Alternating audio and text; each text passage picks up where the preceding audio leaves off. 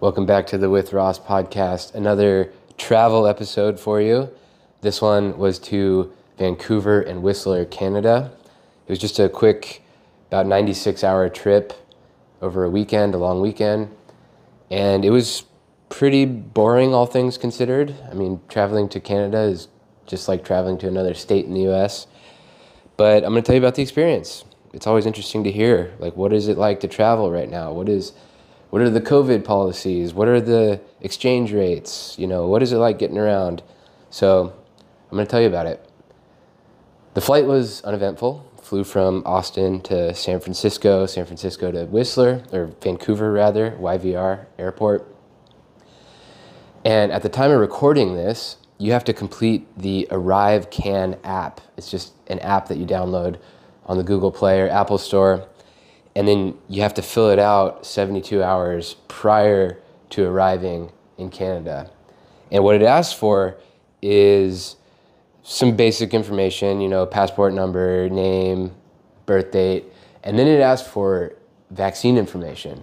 When were you vaccinated? Well, first of all, are you fully vaccinated? And then when were you vaccinated? Which vaccines did you get? There's only certain ones that are approved. All the all the US and Western ones, of course, are on the approved list.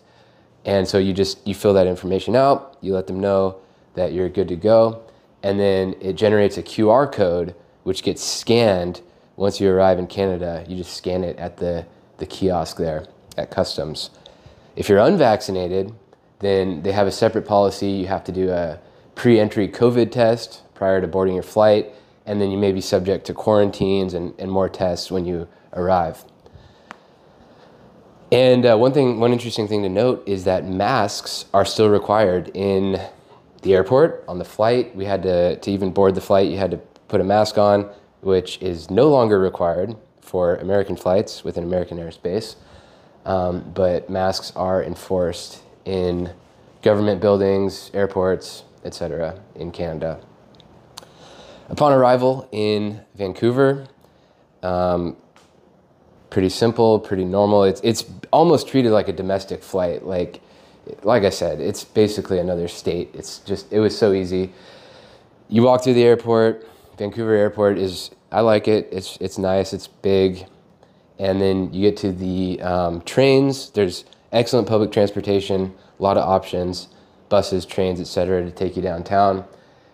You just you can stop at a little kiosk. You can buy a Compass card, which is their pass. So you can get a little plastic card that you can reload, or you can get a, a day pass. And we went for the day pass, which was about $16 Canadian. And to, to give you the exchange rate, one Canadian dollar at the time of this recording is about 78 cents US. Or said differently, one US dollar is about $1.29 Canadian. So the, the Compass card, like I said, about $16 Canadian, about $12.50 American. So we got the all day pass, took the bus down to our the place that we were staying at. We used uh, booking.com, got a really nice place, pretty affordable, and then um, just went out and walked around. Stayed. We were in East Vancouver. We took the train um, downtown after we checked into our, our Airbnb, whatever you want to call it, booking place walked around the waterfront all the way up to Stanley Park, which is in West Vancouver. Walked around, walked on the seawall, just kind of people watched, and then we took a bus back to the Airbnb. And I gotta say, the weather was perfect the whole time. It was like, if not a little cold at night, got down to like the maybe high 50s, low 60s, but really nice, sunny, clear, high 70s during the day. And uh, it's worth pointing out because in the Pacific Northwest, as many people listening to this know, you only have a tiny window of good weather every year, like measured in weeks. so, so we were really lucky to be traveling in July, and it was very pleasant to just walk around. And everyone, all the locals are out in their t-shirt or you know shirts off, shorts, flip flops. It's like, it's like a sunny, it's like a rare day when that can happen. So, pretty good timing. One striking observation about Vancouver is how diverse the people are.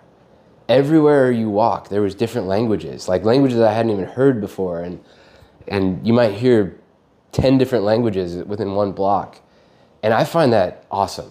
I love that. I think that is so important, and it's there's other places I've experienced that Washington D.C., New York, but um, yeah, it's just it's a good feeling when you when you see a lot of different people cooperating and, and living in a, a nice, peaceful society like that. And everywhere you go, restaurants of all different types Indian, Chinese, Mexican, whatever you want, Vancouver has it. And once we were in Whistler, almost all the employees were British, Irish, Kiwi, or Australian. And part of the reason for that is that Canada has a working holiday visa, which is open to, to people from those countries as well as Japan and Korea. And it's a one to two years visa in which you can live and work in Canada. And generally, you must be 30 years or younger in order to use it. So it's meant for young people. And it's kind of like a gap year. It's a where you can just work and live in Canada during that time. US, the US does not have an equivalent program to that, which is unfortunate. Australia does, Actually, I think all of those countries do, which is why Canadians take them. Can, you Americans do not qualify for that program in Canada because the U.S. does not have a reciprocal program. So, anyways, um, I wanted to talk to you a little bit more about the immigration situation in Canada.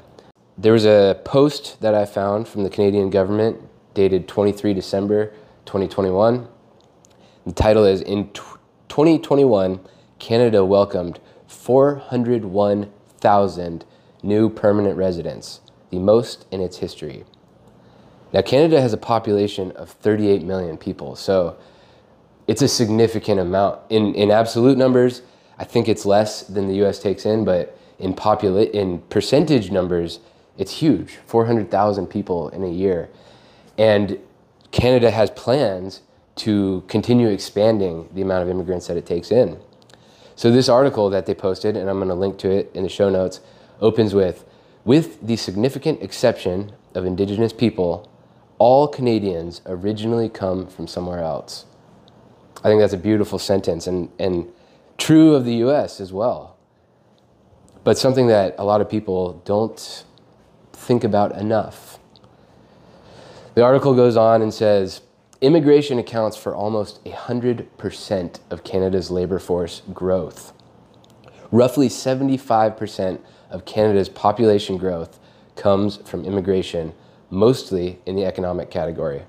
By 2036, immigrants will represent up to 30% of Canada's population, compared with 20.7% in 2011. Immigration addresses labor shortages in key sectors such as healthcare. Immigrants make up 37% of pharmacists, 36% of physicians, 39% of dentists, 23% of registered nurses, and 35% of nurse aides and related occupations.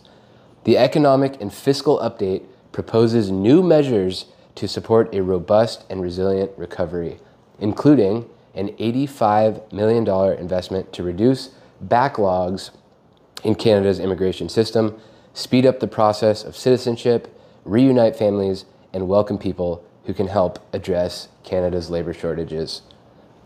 So I think Canada, from what I can tell, is ahead of the curve with immigration. I've said it before in previous episodes.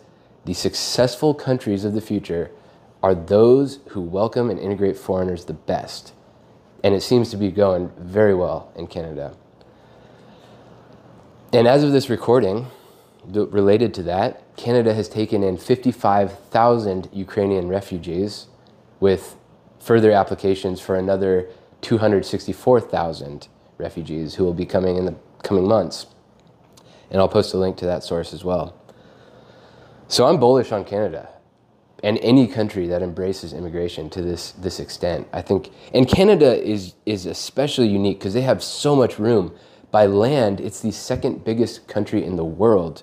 So they have a ton of room to spread out, and it's a uh, it's a culture that's that's well suited to folding in others.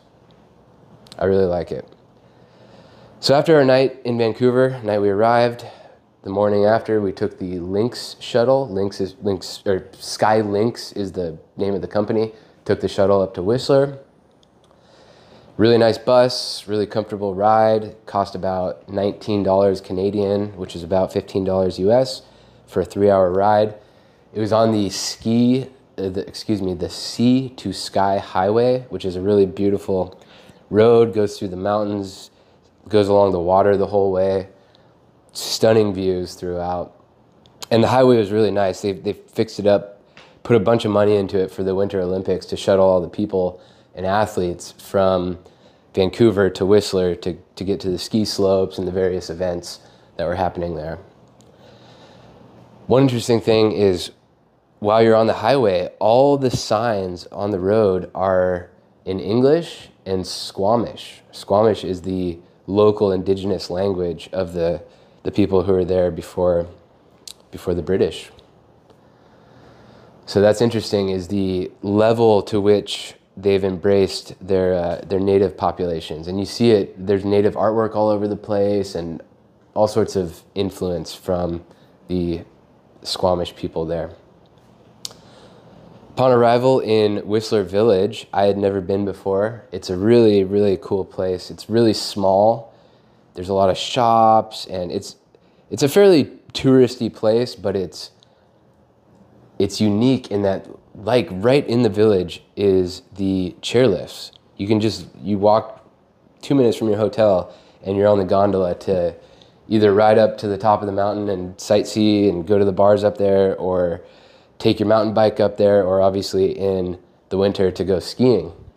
So that was really cool to see and and really fun. I didn't end up going up there, but some other time in the future, I could I could see myself making a ski trip.